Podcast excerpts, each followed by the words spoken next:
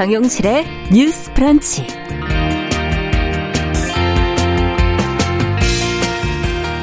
안녕하십니까 정용실입니다. 고등학생이 이른바 부모 찬스로 논문 공저자가 돼서 입시 혜택을 보는 일이 많아 꾸준히 논란이 일고 있습니다. 어제 이제 교육부가 관련 실태를 공개를 했는데요. 공저자 끼워 넣기에 대해서 중징계 또는 입학 취소 처분이 내려진 경우는 극소수여서 손방망이 처벌에 그쳤다 하는 지적이 지금 나오고 있습니다. 또 조국 전 장관 때 엄격했던 잣대를 새 정부 장관 후보자에게도 적용해야 한다는 목소리도 있는데요. 자, 이 문제 함께 좀 고민해 보겠습니다. 유럽연합이 구글 같은 빅테크 기업들 스스로 유해 콘텐츠를 의무적으로 검열하도록 하는 법안에 합의를 했습니다.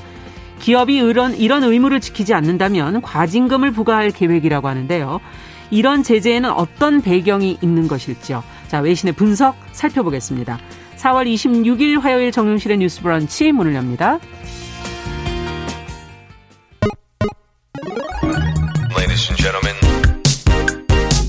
새로운 시각으로 세상을 봅니다. 정용실의 뉴스 브런치 뉴스픽.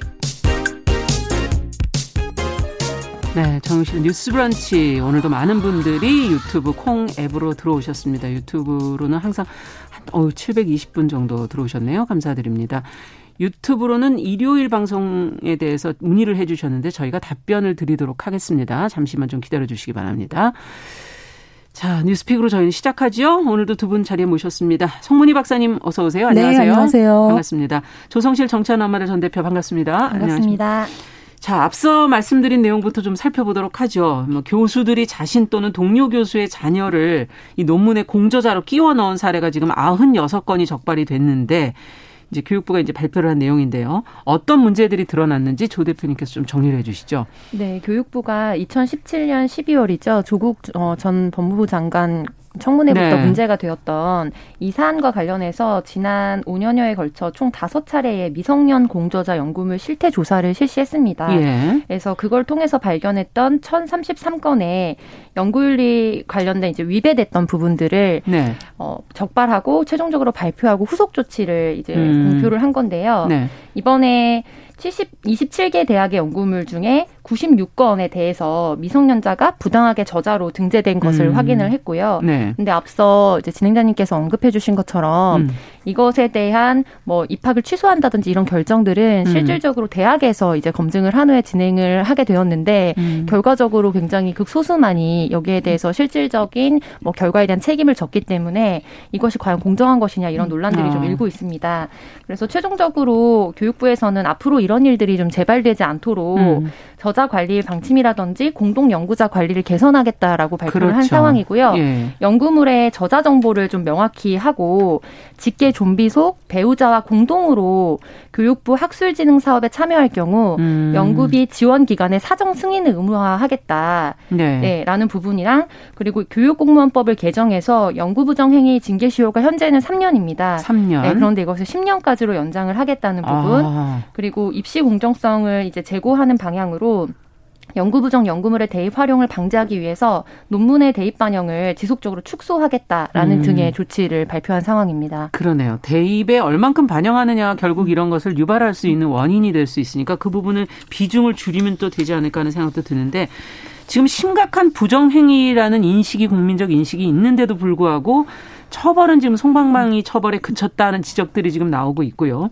또 교수 이 학생 논문 공저자로 끼워준 교수에게도 강한 페널티가 있어야 되는 것 아니냐 하는 음. 지금 여론들이 있는데 어, 결과가 사실 또 음. 해외로 대학을 진학하게 되면 조치를 하기 좀 어려운 경우도 있고 어떻게 이 문제를 바로잡아야 된다고 두 분은 생각하시는지 좀 얘기를 들어보고 싶습니다.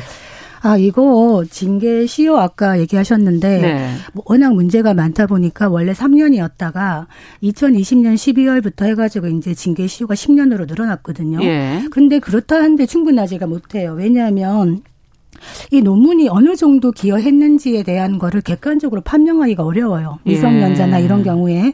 그리고 가장 큰 문제는 검증하고 또 만약에 연구 부정이 나왔을 때 조치를 누가 하느냐. 그렇죠. 그 대학 연구윤리위원회에 맡겨놨어요. 네. 지금 현재. 네. 네. 그러면 교육부는 뭘 하느냐? 점잖하게 가이드라인만 제시합니다. 아.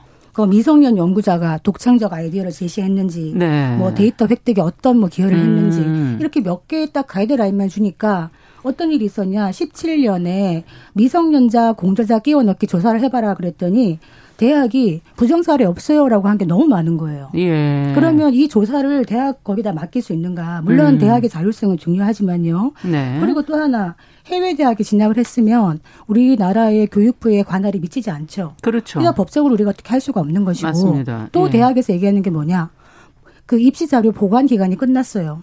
예. 이거 저는 말이 안 된다고 봅니다. 요즘 음. 같은 시대에 뭐 서류로 갖고 있을 필요도 없잖아요. 논문 같은 경우는 다 남아 있지 않습니까? 파일로 해가지고 그 예. 입시 자료를 다 가질 수 있는데 예. 이 부분은 변명의 여지가 없다고 봅니다. 네, 어떻게 보십니까, 조 대표님께서? 네, 앞에 송 박사님께서 언급해주신 것처럼 음. 실질적으로 너무 송방망이 쳐버린 데다가 음. 거의 이제 어떻게 보면은 대학에서 지난 과정에 연구 부정 행위가 있었다라는 것을 음. 발표하는 것이 네. 이제 일으킬 파장이라는 것을 또 무시할 수 없거든요. 음. 근데 그거에 대한 어, 최종적인 결정, 실질적인 최종 결정권을 대학 자체에 줬다는 것 자체가 사실은 좀 그러네요. 문제가 되고 이번에 지금 교육부 장관 후보자라든지 등등의 그 기타 후보자들과도 비교해서 네. 조국 전 장관 가정 이야기가 또 나오고 있는데 음. 여기에서 계속해서 좁혀지지 않는 간극은 뭐냐면 그러니까 그러면은 그렇게 했던 다른 사람들에 대해서는 어떻게 처벌할 것인가가 음. 굉장히 좁혀지지 않는 핵심 쟁점이거든요. 그렇죠.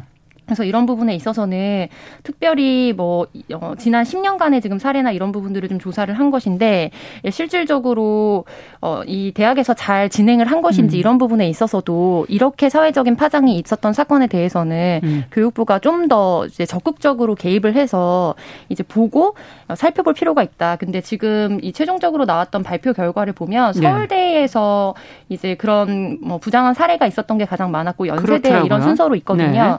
근데 입학 취소가 결정된 건은 다섯 건입니다. 지금 전체 중에 네, 네. 2015년도에 강원대에 입학했던 한 건, 전북대가 두 건이고요. 예. 2015년, 16년 그리고 고려대가 두 건인 상황입니다. 음. 그리고 이제 이 중에서 좀 문제가 됐던 거는 인하대, 충남대, 한국과기원 이 경우에는 합격을 유지하는 것으로 결정이 났는데 대입 어. 활용 사례에 해당했지만 합격에 미친 영향이 미미했다라는 결과를 아. 발표했고 전북대 같은 경우에도 추가로 두 건이 더 있었거든요. 음. 근데 이 경우에도 학적을 유지하고 있어요. 근데 이 경우에는 검찰 조사 결과 혐의 없음으로 불기소 처리가 되었다라고 음. 이제 발표를 그러니까 한 거의 상황입니다. 처벌은 없었다고 네, 봐야 되겠네요. 그렇죠. 네. 그래서 지금 교육부가 발표한 거는 당연히 또 우리 사회가 가야 되는 어떻게 보면은 상식적인 수준이잖아요. 예. 왜냐하면 정부의 정부 관련된 기관에서 연구비를 받았는데 거기에 연구에 사실 실질적으로 기여하지 않은 음. 가족의 이름을 올리는 거 이제 학계에서는 관행적으로 굉장히 많이 하고 이제 그런 음. 차원에서 연구 팀을 꾸리기도 하고 하는 걸로 알고 있거든요.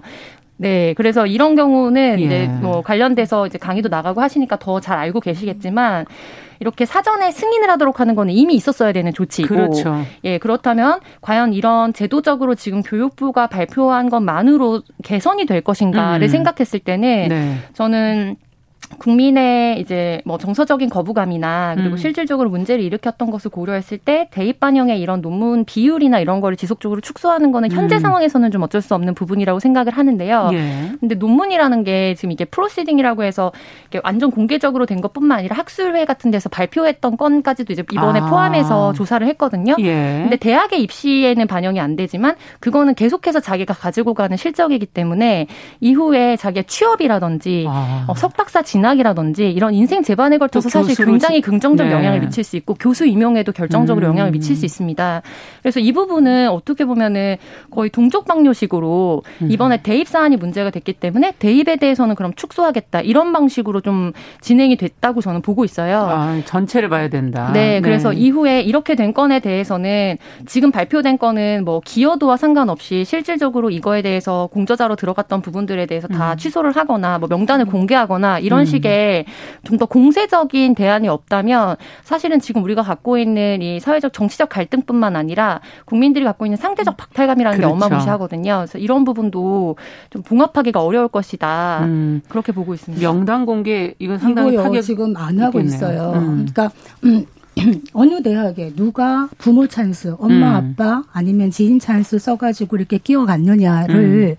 명단 공개를 안 해요. 교육부에서 뭐라 그러냐면 이거 개인 정보나 명예훼손 문제가 있기 때문에 안 한다. 어, 네. 그런데 이렇게 되면은 이 논문을 끼워준 교수들이 있잖아요. 강하게 사후에 처벌을 못 합니다. 그렇죠. 그렇고 이제 어떤 어 그냥 슬쩍 넘어가면 된다. 너무나 이제 관행적으로 별 문제 의식 없이 행해지는 음. 거죠. 서로 서로 논문 공저자료 끼워주기 음. 뭐 품팔이 하듯이 이렇게 하고 있는 게 명색이 사회 지도층이라는 사람들이 이렇게 하고 있다. 음. 국민들이 많이 공부할 수밖에 없는 거죠. 음. 이 부분에 대해서는 개인의 명예보다 공익이 더 중요하다. 이런 음. 차원에서 이익 형량이 필요하지 않겠나 생각됩니다. 네. 그러니까 관행이라는 것을 어떻게 제도적으로 바꿔야 될 것이냐 문화적으로 이 부분은 또 어떻게 보세요, 대표님께서? 참 이게 한 번에 바뀌기는 사실 어려운 부분이잖아요. 근데 이제 선례가 또 남게 되면 실질적으로 이제 그 수준 밑으로는 하면 안 되겠다라는 이제 사람들의 관점이 생기기 때문에 예. 이제 앞서서 제가 명단 공개를 한 것도 의혹이 불거진 대상자를 다 발표하는 것이 아니라 음. 여기에 대해서 실질적으로 부정행위에 연루되었던 것으로 교육부에서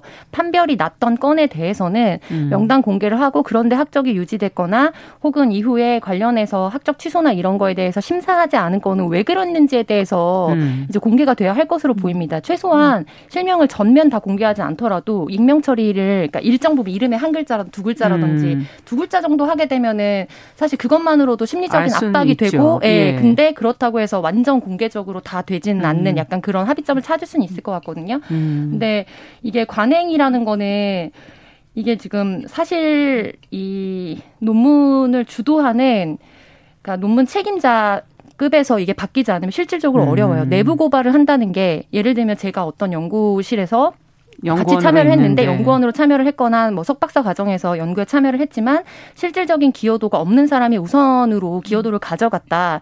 내부 고발을 한다.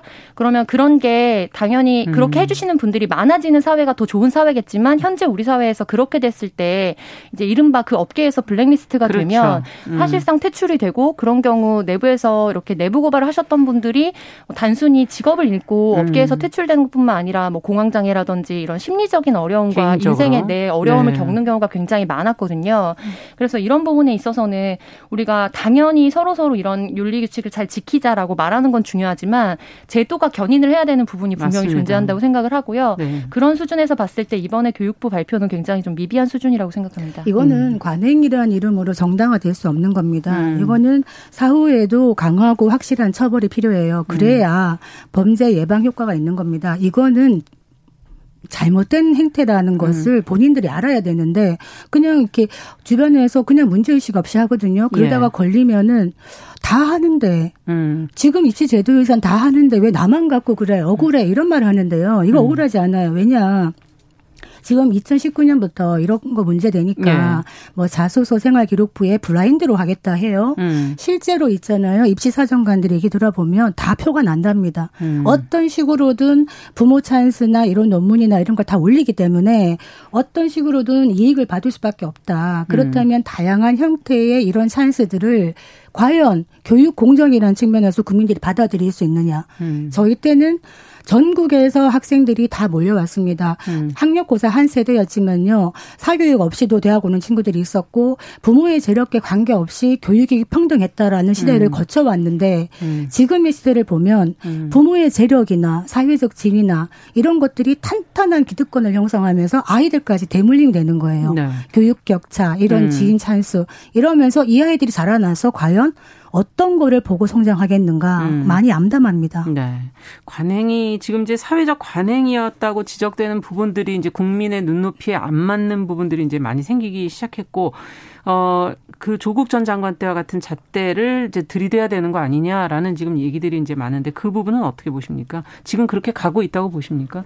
저는 당연히 그런 방향으로 가야 되는 거는 맞다고 생각을 하고요. 음. 그리고 뭐 예를 들면은 그 전에 했던 사람들, 그러니까 10년 전에 입시 자료를 가졌던 사람들 10년 전에 입학했기 때문에 뭐 네. 자료를 찾기 어렵다 이런 경우도 있거든요. 음. 근데 그런 경우가 있다고 해서 혹은 지금 이게 다 적발된 게 아니다. 음. 안 적발된 사람도 있다라는 그렇죠. 고 방어하시는 분들도 계세요. 음. 근데 그렇다고 해서 실질적으로 우리가 지켜야 되는 합법적인 어떤 수준이 음. 뭐 없어지는 건 아니거든요. 네. 그래서 예를 들면 금융실명제 이제 도입할 때 금융실명제를 우리가 말이 지금 많았죠. 말이 많았죠. 네. 근데 지금 너무 당연하게 그렇게 하고 있잖아요. 그 전에 음. 어, 이미 그거 비리 저질러서 돈을 다 이렇게 뭐 음지화했던 사람들은 그러면은 우리만 억울한 거 아니냐라고 음. 말할 수 없는 거잖아요. 네. 약간 그런 차원에서 이제 국민들이 당연히 우리가 나아가야 할 지점에 대해서는 정무적인 어떤 판단이라더니 자기의 입장과 관계없이 이제 굉장히 상식적이고 미래적인 지점에 대해서 합의점을 음. 마련하고 그거를 요구해야지만 사회 각계층도 거기를 따라올 수 있다고 생각을 하고요. 예. 저는 이 연구윤리나 특별히 이제 기여도가 없는 사람이 논문 저자로 같이 들어가는 건 같은 경우에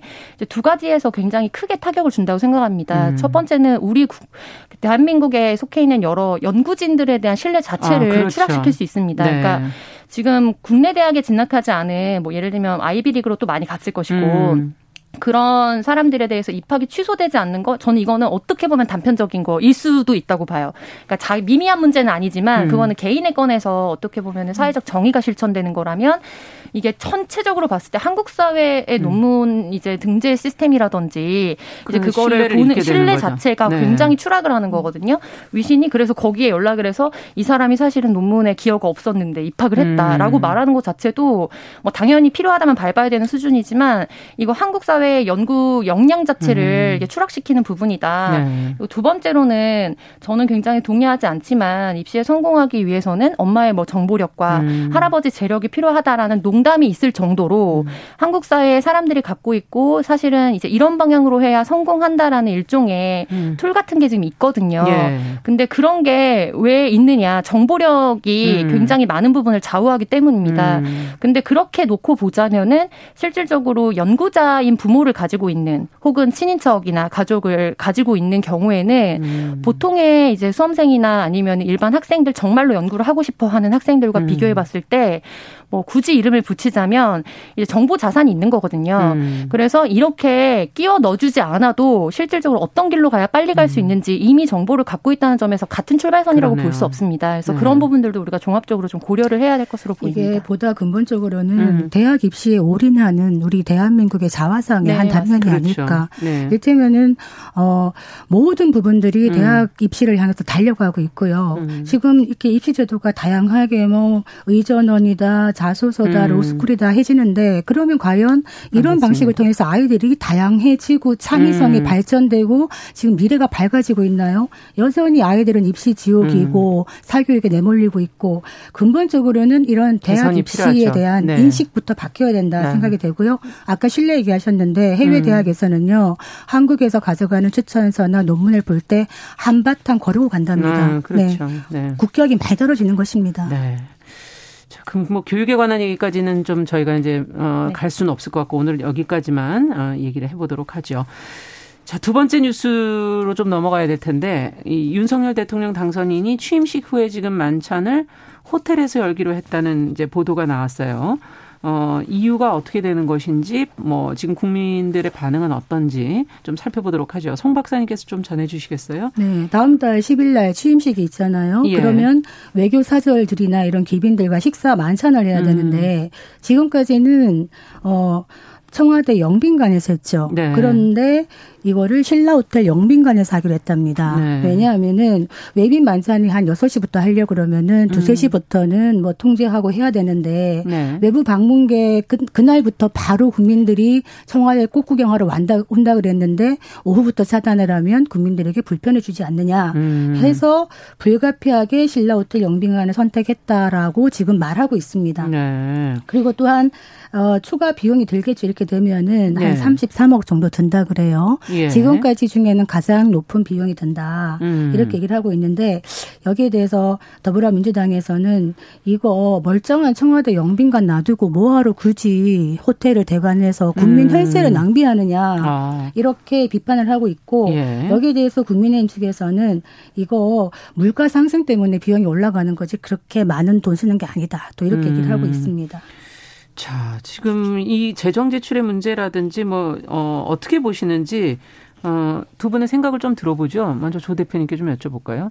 네, 우선 이제 이번 당선인 음. 측에서는 지난 박근혜 대통령의 네. 취임식 당시에 약 30억 정도가 쓰였기 때문에 그 거기에 대해서 인플레이션을 좀 반영했을 음. 때 전혀 높은 비용이 아니다라고 이야기하고 음. 있습니다.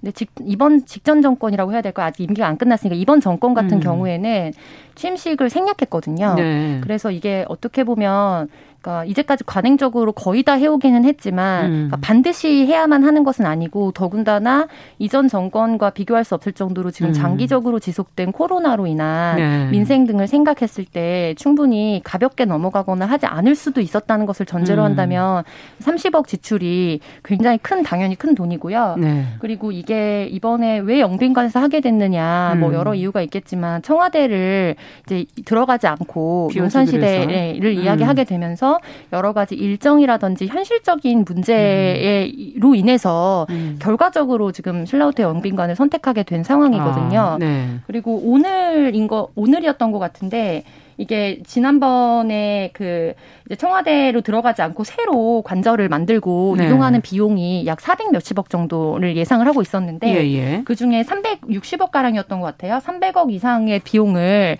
이제 이미 결제를 했고 예비비 지출에 대해서 승인을 예. 했고 음. 그리고 오늘인가 어제 한 136억인가 130억 정도의 음. 비용을 추가로 이제 승인해 달라고 요청을 한 지금 상황입니다. 네. 그거를 실질적으로 다 합치면 약 500억 가량의 돈이 되는 그렇죠. 거거든요. 네. 근데 우리가 코로나 위에 지금 확대 재정이 돼서 뭐 600조가 넘었지만 음. 2019년 기준으로 우리가 예산을 국가 예산을 1년 예산 513조 잡았을 때 음. 초슈퍼 예산이라면서 굉장히 공방이 일었었습니다. 네. 513조가 1년에 정부가 인건비 포함해서 다 쓰는 지출인데 음. 예, 불과.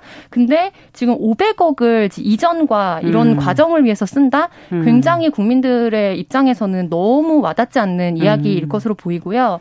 그리고 여기에 대해서 그러면 새로 이전하는 공간에 대해서도 네. 이름을 어떻게 할 것인가 지금 뭐 공모를 하겠다 음. 이렇게 하면서 당선인은 국민의 집으로 이제 음. 추천하고 싶다라고 이야기를 했는데 이거는 지난 뭐 5년 동안 국민의힘 측에서 문재인 정권을 비판하면서 음. 계속적으로 너무 보여주기식의 정치만 하고 있다라고 많이 비판을 했습니다. 네. 그런데 너무 똑같게 미러링에 가까운 행동을 하고 있다고 음. 저는 생각이 들거든요. 음. 국민의 힘과 국민의 집 너무나 연상이 되는 이름이고 아. 그래서 물론 아직 그렇게 결정하지는 않았지만 예. 지금 어떻게 보면 어떤 정권이든 대통령이 되면 당연하게 들어갈 수 있는 공간은 좀 중립적인 공간이어야 되는데 음. 이뭐 선별 과정이라든지 그다음에 취임식을 하는 과정이라든지 이런 모든 것들이 민생과 직결되지 않은 문제에서 이렇게 크게 잡음을 내고 있고 음.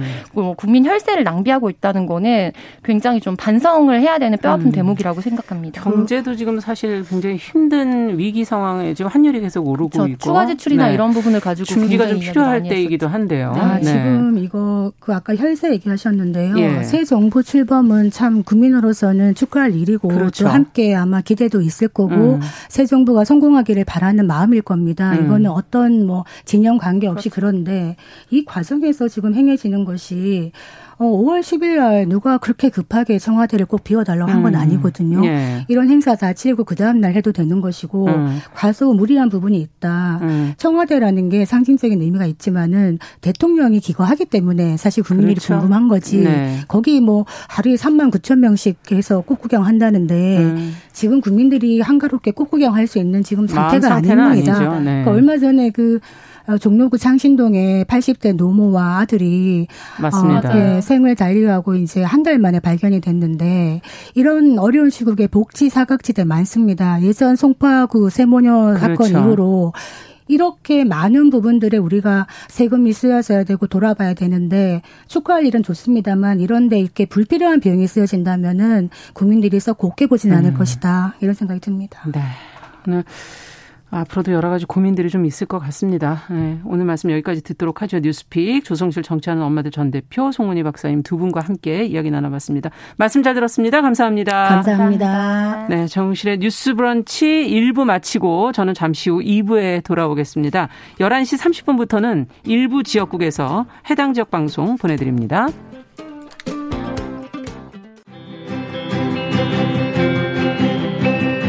누군가는 아깝다고 생각할 우리 사회의 다양한 비용들과 푼돈들, 음. 삶의 전선에서 음. 최선을 다하고 살아가는 우리의 모습도 제 몫에 맞는 평가와 그에 합당한 시선이 좀 필요한 시점이 아닌가 하는 생각을 해충이다, 이충이다 이거는 네. 순전히 사람의 아. 그 잣대로 이야기를 하는 거예요. 음. 곤충이 우리 사람보다 몇 억 년 먼저 지구에 나왔거든요. 호모 사피엔스의 선배다 이렇게 얘기를 해요. 남성의 입장에서 여성의 입장을 이해하는 사람인 거죠. 그래서 사실 이 역지사지의 태도가 한국 사회로 지금 필요한 것이 아닌가 그런 생각이 들고요. 세상을 보는 따뜻한 시선. 정용실의 뉴스 브런치.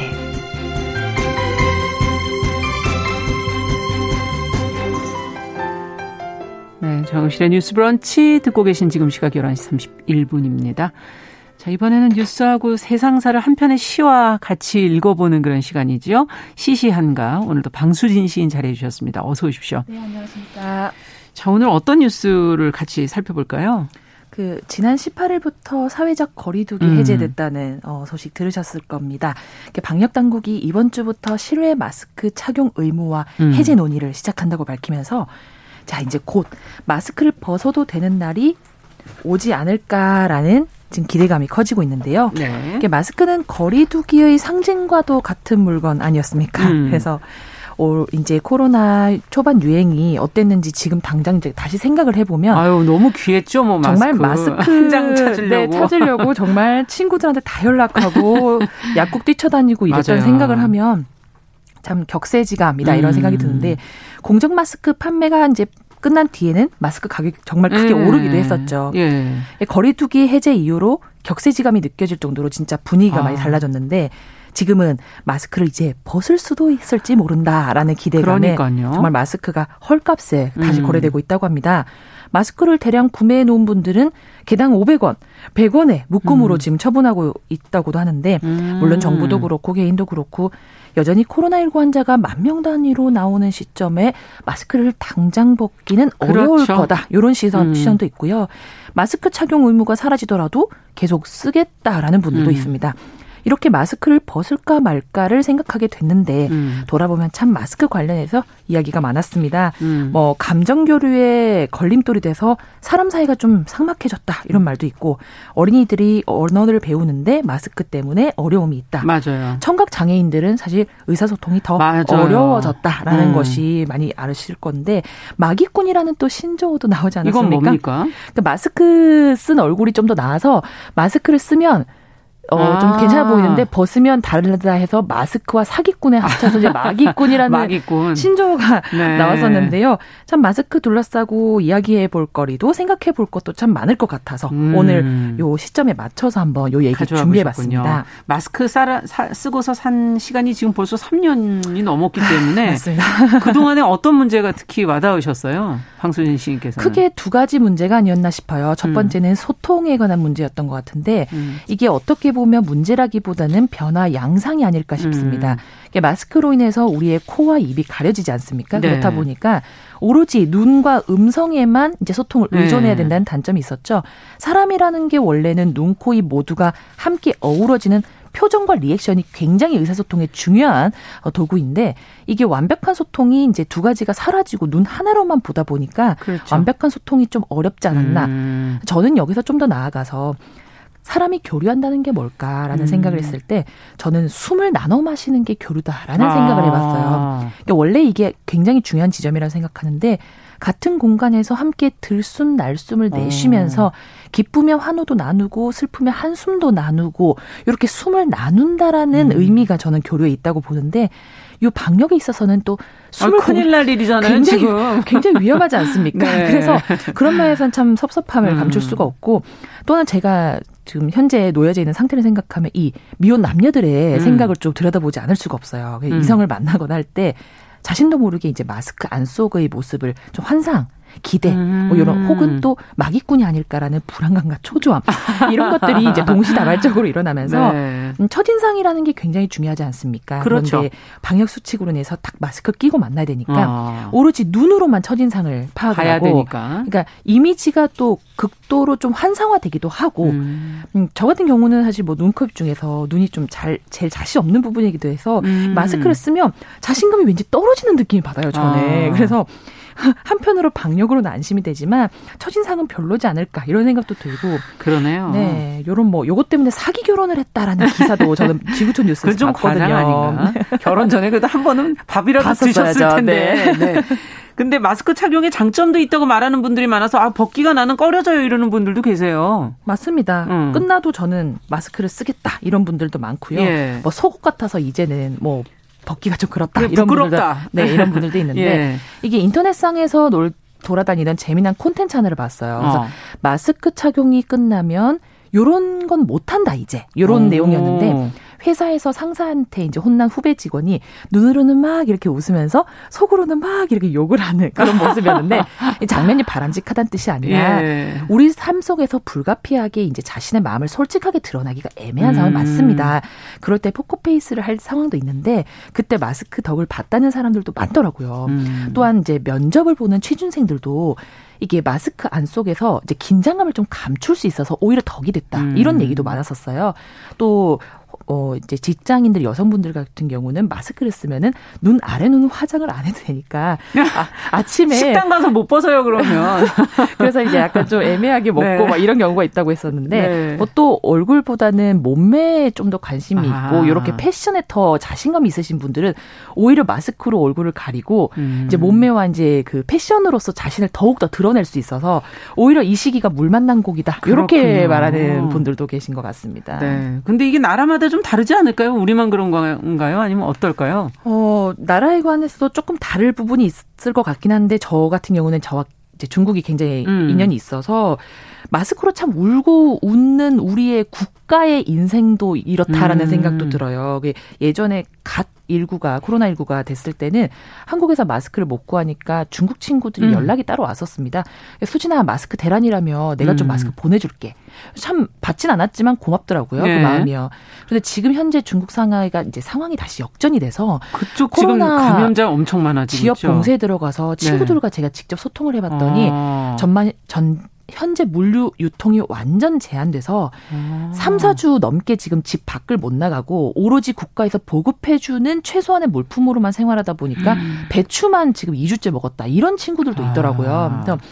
더욱 문제인 것은 강력한 봉쇄 정책을 초반에 중국이 벌이면서 코로나 제어를 잘 하고 있다라고 생각을 하고 마스크 착용 의무를 빨리 해제시켰기 때문에 지금 확진자 폭증 앞에서 마스크 여분이 없다라는 겁니다. 아. 왜냐하면 마스크를 안 쓰고 다니는 것이 또 일상이 돼버렸기 때문에 다시 이렇게 확진자가 늘었을 때 구비한 마스크가 없어서 아예 집 밖을 나가기가 굉장히 음. 어렵다 이런 말을 들었을 때 정말 어, 이 격세지감이라고 격세지감 될까? 역전되는 예. 이런 상황들이 음. 참 마스크 하나로 울고 웃는 우리 국가, 우리네 인생이 아닐까라는 음. 생각이 드네요. 네. 어쨌든 마스크 없이 좀 평범했던 우리의 일상으로 좀 돌아가고 음. 싶은데 뭐, 뭐 특별한 건 아니더라고 또 말이에요. 좀 돌아가고 싶다는 그걸 희망하시는 분들이 많으실 것 같아요. 맞습니다. 음. 마스크 이제 벗으면 뭐 할 거야? 이런 음. 질문을 친구들끼리도 하기 시작했던 것 같은데 네. 주변에 제가 그래서 좀 물어봤어요. 마스크 벗고 나면 뭐 하고 싶어? 라고 음. 했더니 음. 한 분은 마스크 벗고 조깅을 신나게 하고 싶어. 아. 이게 운동할 때 마스크 꼈더니까 숨이 너무 차서 불편해요. 너무 불편하고 좀 땀이 차서 힘들었다라는 분도 계셨고 음. 어떤 분은 그냥 바라는 거 없다. 마스크 벗고 이곳저곳 그냥 다니고 싶다. 음. 이런 분도 계셨고 어떤 분은 영화관에서 팝콘 먹고 싶다. 이런 어. 소소한 이제 좀 가능해질 가능해진 거죠. 네. 어떤 분은 마스크 벗는 것도 이제는 묻어내졌다. 이제 뭐 음. 벗고 안 벗고가 별로 실감이 안 나고 나도 뭐가 하고 싶은지 모르겠다. 이런 분도 계시고요. 저는 뭘 하고 싶을까 음. 떠올려 보니까 딱 한 장면이 떠오르더라고요. 음. 사진을 딱 찍은 장면이. 그래서 소중한 사람들을 우연히 만나서 너무 기분 좋게 어깨 동무하고 포옹을 하면서 인사를 하면서 음. 그 자리에서 소중한 그 시간을 사진으로 탁 찍는 음. 그게 너무 불편하지 않고 너무나 자연스러운 모습이 되는 그런 일상의 한 단면을 좀 네. 돌아가고 싶다 이런 생각이 들었습니다. 네. 네. 다양한 의견들을 막 보내주셨어요. 뭐 어, 어떤 분께서는 코로나 끝나도 마스크를 쓸 것 같다. 음, 그럼요. 그런 의견도 있고요. 어, 그럼 어떤 시를 저희는 좀 읽어볼까요, 오늘은? 오늘은 프랑시스 잠의 위대한 것은 인간의 일들이니라는 작품을 음. 한번 읽어볼까 하는데요. 일부를 좀 읽어드리고 음. 마저 말씀 그렇죠. 나누도록 하겠습니다.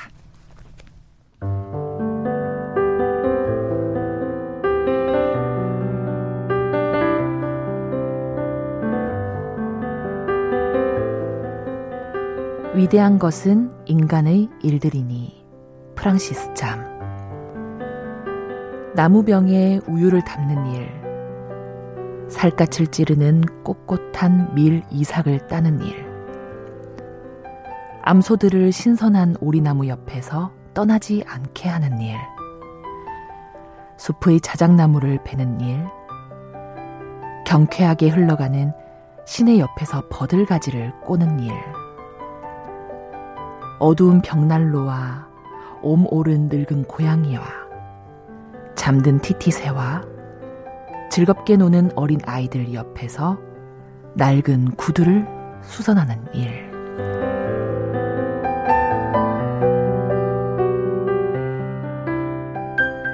우리 삶의 어떤 모습 같은 네, 편안하고 네, 일상의 모습이네요. 어, 마스크 음. 착용 의무 해제를 앞두고 마스크가 일상에서 등장했을 때의 변화와 음. 앞으로 이제 사라지게 되면 또 어떤 변화를 겪을지 얘기를 좀 나눠봤었는데요. 네.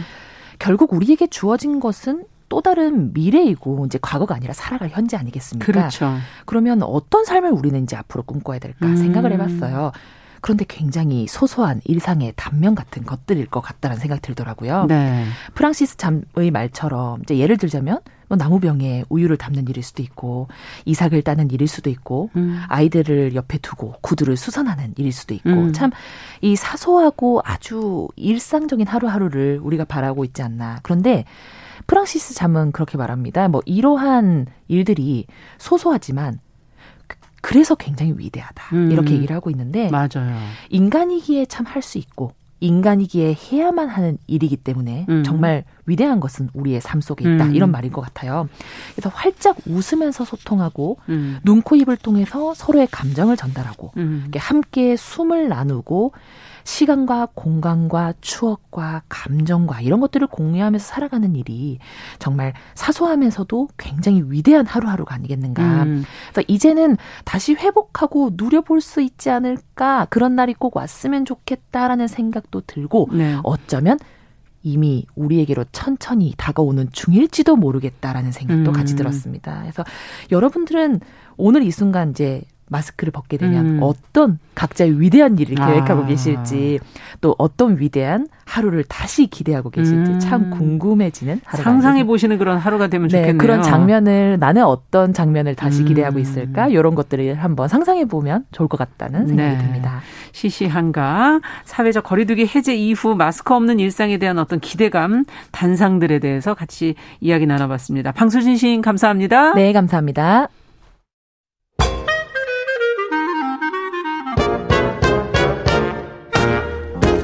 모두가 행복한 미래. 정용실의 뉴스 브런치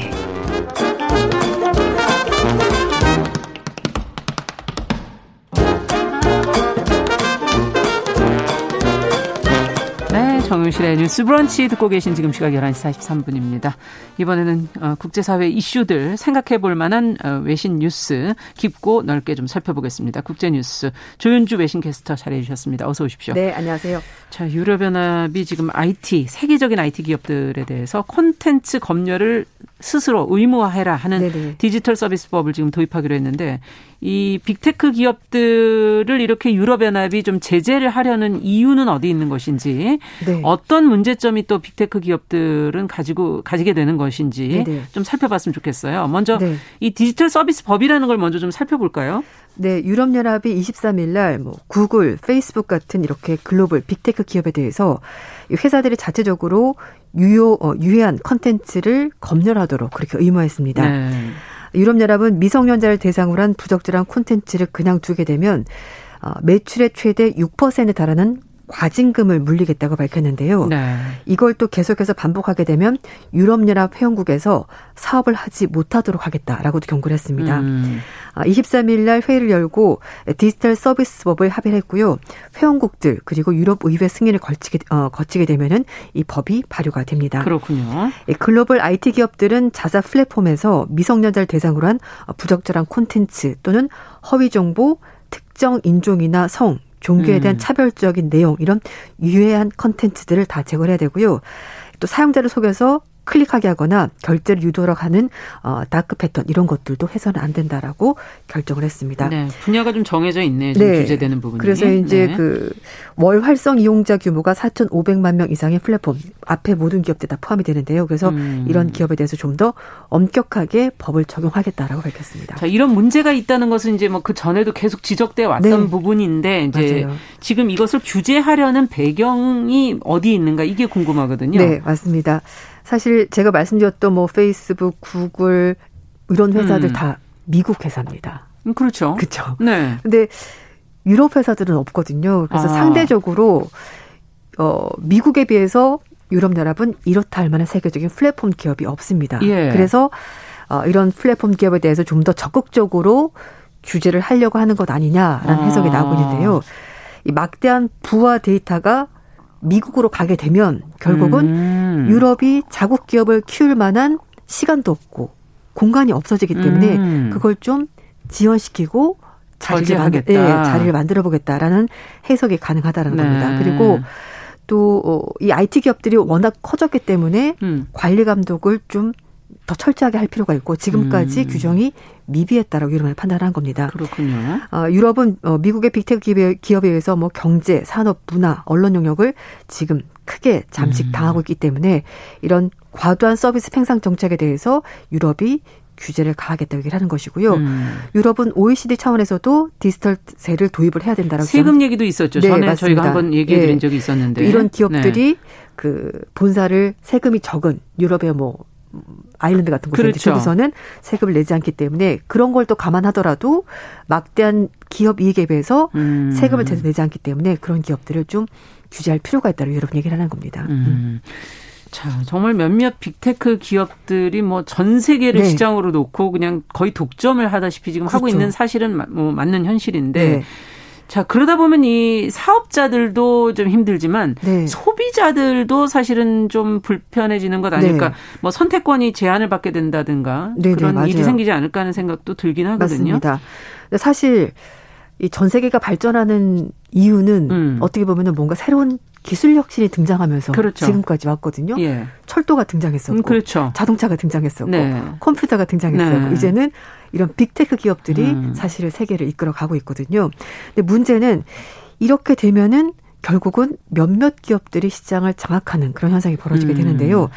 말씀하신 것처럼 플랫폼 사업은 사업자와 소비자가 만날 수 있는 장소를 제공합니다. 굉장히 혁신적이죠. 그렇죠. 그래서 애플 같은 경우는 앱스토어, 뭐 구글은 플레이스토어 같은 경우가 있는데요. 음. 수많은 중소 사업자들에게 어, 시장을 열어주고 또 새로운 서비스를 어, 시장에 내놓을 수 있도록 기회를 음. 주는 건데 문제는 이걸 몇몇 기업이 다 독차지한다는 겁니다. 음. 특히 플랫폼 사업은 네트워크 효과 때문에 시장 독점 효과가 더, 더 커죠. 예, 그래서 네. 사업자 소비자가 특정 플랫폼에 몰리게 되고요. 음. 점점점 심해지는 거죠. 거기가 더 커지고 점점 더 네. 활용하기 편해지고 네. 네. 또더 많은 사업자들이 또 그쪽을 하고 소비자들이 물려오게 되는 거죠. 그렇게 음. 되면은 진입 장벽이 점점 높아지게 되고요. 음. 경쟁을 할 수가 없게 되는 겁니다. 이렇게 음. 되면 결국은 이 시장을 독점한 플랫폼 사업자들이 가격을 올리게 되고 음. 소비자들이 불리해지게 되는 거죠. 선택권이 음. 없어지니까. 네, 독점이 되네요. 네, 네. 그리고 이 다수의 플랫폼 산업에는 플랫폼 사업자들이 자신의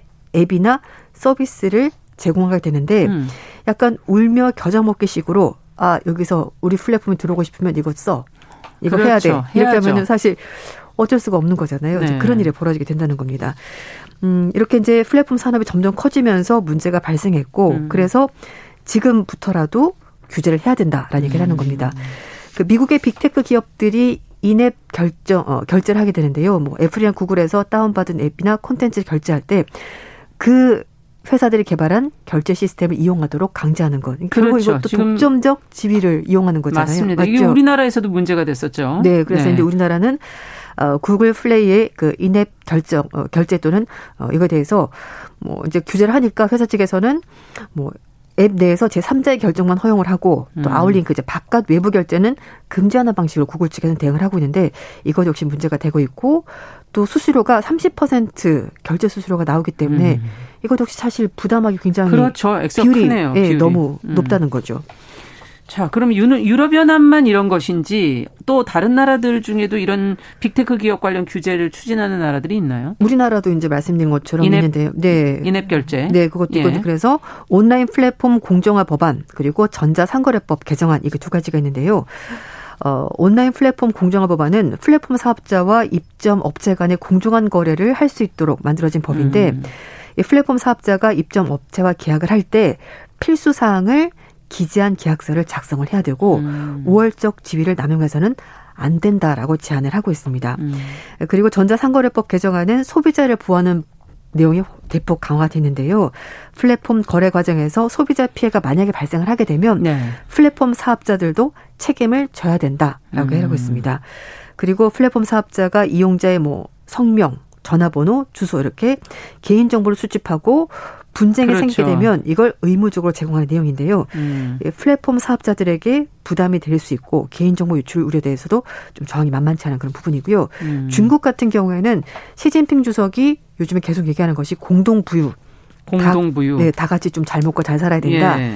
그러니까 부의 좀 공평한 분배를 얘기를 하는데요. 음. 그래서 뭐 부동산, 사교육, 가상화폐, 게임 산업뿐만 아니라 알리바바, 텐센트 같은 그 중국의 빅테크 기업에 대해서도 규제를 대폭 강화하고 있는데 음. 이제 문제는 어, 의도는 그렇습니다. 이제 사회가 점점 양극화되면서 빈부격차가 심해지니까 그런 부분을 좀 규제를 좀할 예, 해소하기 위해서 하긴 하는데 그렇게 되면 또 빅테크 기업들이 좀 사업하기가 힘들어진 것 아니냐라고 네. 얘기를 하고 있고 또 너무 규제를 심하게 하게 되면은 음. 음, 기업들의 자율성이 떨어진다. 뭐 이런 음. 지적이 나오고 있습니다.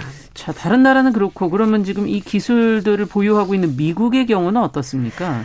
뭐 미국도 사실은 음, 이런 부분에 대해서 고민이 많습니다. 물론 예. 자국 기업이 점점 커지고 있고 세계를 장악하니까 뭐 불을 창출하니까요. 음. 좋긴 한데 어 고민이 있긴 한데 이런 거대 독점 사업자 때문에 어이 큰 기업들끼리 서로 서로 인수합병을 하면서 몸집을 점점 불려가는 겁니다. 네. 그래서 시장의 잠재적인 경쟁자를 아예 제거해 버리는 음. 독점력이 더 강해지는, 강해지는 거죠. 네. 그리고 네. 미국 같은 경우는 좀 반독점법이 굉장히 강력한 편인데 결국은 이렇게 되면은 업체들이 갑질을 하게 될 것이고요. 음. 소비자들이 불리한 조건에서 뭔가를 그렇게 되죠. 구매해야 되는 일이 네. 벌어지게 되는 거죠. 그래서 미국도 의회에서 어 16개월 동안 조사를 해서 다섯 개 법안을 패키지로 발의를 했습니다. 어. 대표적인 것이 미국 혁신 및 선택 온라인법인데요. 이게 1월 달에 상원 법사위를 통과했습니다. 그래서 음. 플랫폼 기업이 자사의 제품과 서비스를 다른 회사에 비해서 우대하거나 아니면 다른 회사의 제품 서비스에 대해서 불이익을 주는 행동을 음. 금지하도록 하고 있는데요. 어, 미국 경우에는 빅테크 기업들이 다른 경쟁 업체보다 자사 상품을 우선적으로 노출하는 음. 것도 맞고 또 플랫폼 간에 서로 서로 혜택을 주고받는 것도 근절하기 위해서 이런 법안들을 마련하고 있습니다. 근데 지금 뭐 이제 이런 어떤 기술의 독점뿐만 아니라 이제 결국 정보를 가지게 되는 거니까 맞아요. 빅테크 기업들이 그 네네. 그 정보가 얼마나 큰 힘이 되는지는 이제 차후에 또 세계에서 또더 네. 이야기가 되지 않을까 하는 생각이 그래서 듭니다. 각국 음. 정부들도 그런 부분에 좀 민감하게 겁, 네, 네, 그렇죠. 반응을 하는 거죠. 네. 중국도 그렇고 미국도 그렇고. 근데 최근에 또 이제 이코노미스트 영국 경제 주간지 네. 이 음, 빅테크 기업들의 비밀이라는 기사를 통해서 네. 기업들의 이 수익 구조를 공개해 왔다고 하는데 어떻게 네. 되는 겁니까? 사실은 이제 말씀인 것처럼 그 독점적 지위를 이용하고 있고 음. 그리고 이제 거기에 대해서 여러 가지 뭐 수수료도 떼고 이렇게 하잖아요. 그래서 매출 부분, 영업 방식, 플랫폼 운영 이런 게 어떻게 되는지를 잘 보여준다고 말하면서 어, 지나치게 어떤 한쪽 산업에만 이게 사업에만 수익률이 높게 책정이 돼 있고 그로 인해서 이 독점적 지위가 생각보다 상당히 심했다 이렇게 음. 얘기를 하고 있습니다. 어, 가장 매출이 많이 발생하는 분야, 그러니까 돈을 네. 어디서 제일 많이 버냐라고 봤더니요. 이 안드로이드와 OS 모바일 생태계로 양분이 되겠는데 구글, 애플의 가장 큰 수익원은 앱스토어입니다. 앱스토어. 네, 맞습니다. 두 기업 모두가 플랫폼 내에서 어, 벌어지는 모든 거래에 대해서 수수료를 부과하고 아. 있고요. 그리고 말씀인 것처럼 개발자에게는 30% 수수료를 받고 있습니다. 어. 그러니까 여기 워낙 그 트래픽이 많다 보니까 양쪽에서 받는군요. 사용하는 사람들에 대해서도 수수료 네. 받고 개발자에 대해서 개발해서 여기다 올리는 사람들한테도 받고. 네. 예. 그래서 이 앱스토어에서 거둔 수익률이 음. 회사 전체 수익의 60에서 음. 70%입니다. 어, 상당하네요. 어마어마죠. 네. 그래서 네. 우리나라 공정거래위원회에 해당하는 영국의 경쟁시장적 분석을 보면 해마다 두 기업의 앱스토어 마진 수익 규모가 음. 계속해서 오르고 있는 겁니다. 그렇군요. 아, 그래서 이제 뭐 애플의 앱스토어 같은 경우에는 운영 마진이 사실상 80%까지 음. 올라온다고 하고요. 음. 구글 같은 경우에도 62% 정도 된다고 합니다. 2017년부터 2020년까지 두 기업의 앱스토어 수익이 두 배 가까이 증가했다고 합니다. 음. 이런 사업하면 얼마나 좋겠습니까? 그러네요. 그냥 가만히 앉아서 기술은 딴 네. 사람이 개발해가지고 가져오면 그냥 네. 올려만 주고. 그러니까요. 그래서 자. 이제 뭐 서비스라고 범주를 하는데 결국은 봤더니 음. 이제 음. 앱스토어에서 이런 식으로 수수료 떼서 수익을 그 앱도 종류가 여러 가지인데 그 중에서는 혹시 조금 더 들여다본다면? 네. 애플 앱스토어 같은 경우는요. 게임 매출이 전체 매출의 70%. 게임이? 네. 아. 저는 사실 게임을 안 해서 잘 몰랐는데. 저도요. 네. 근데 네. 주변에 뭐 초등학생들까지 게임을 한다고 하니까요. 그 정도고 음. 뭐 아바타라든지 가상화폐 뭐 액세서리 이런 거 사는데도 앱에서 돈을 많이 쓰고 있고 그렇군요. 그리고 광고 매출도 굉장히 높았습니다. 광고. 왜냐하면 아무래도 사용자가 많이 들어오니까 여기다 광고가 실리겠죠. 그럴 수밖에 없잖아요. 음. 그래서 구글의 광고 사업 부분에서 지출액 상위 5에서 10%가 전체 매출의 85%. 아. 그러니까 단가가 굉장히 세다. 이제 이렇게 보시면 되겠습니다. 자. 그러면 정리를 좀 해보죠. 시간 30초 정도 남았는데요.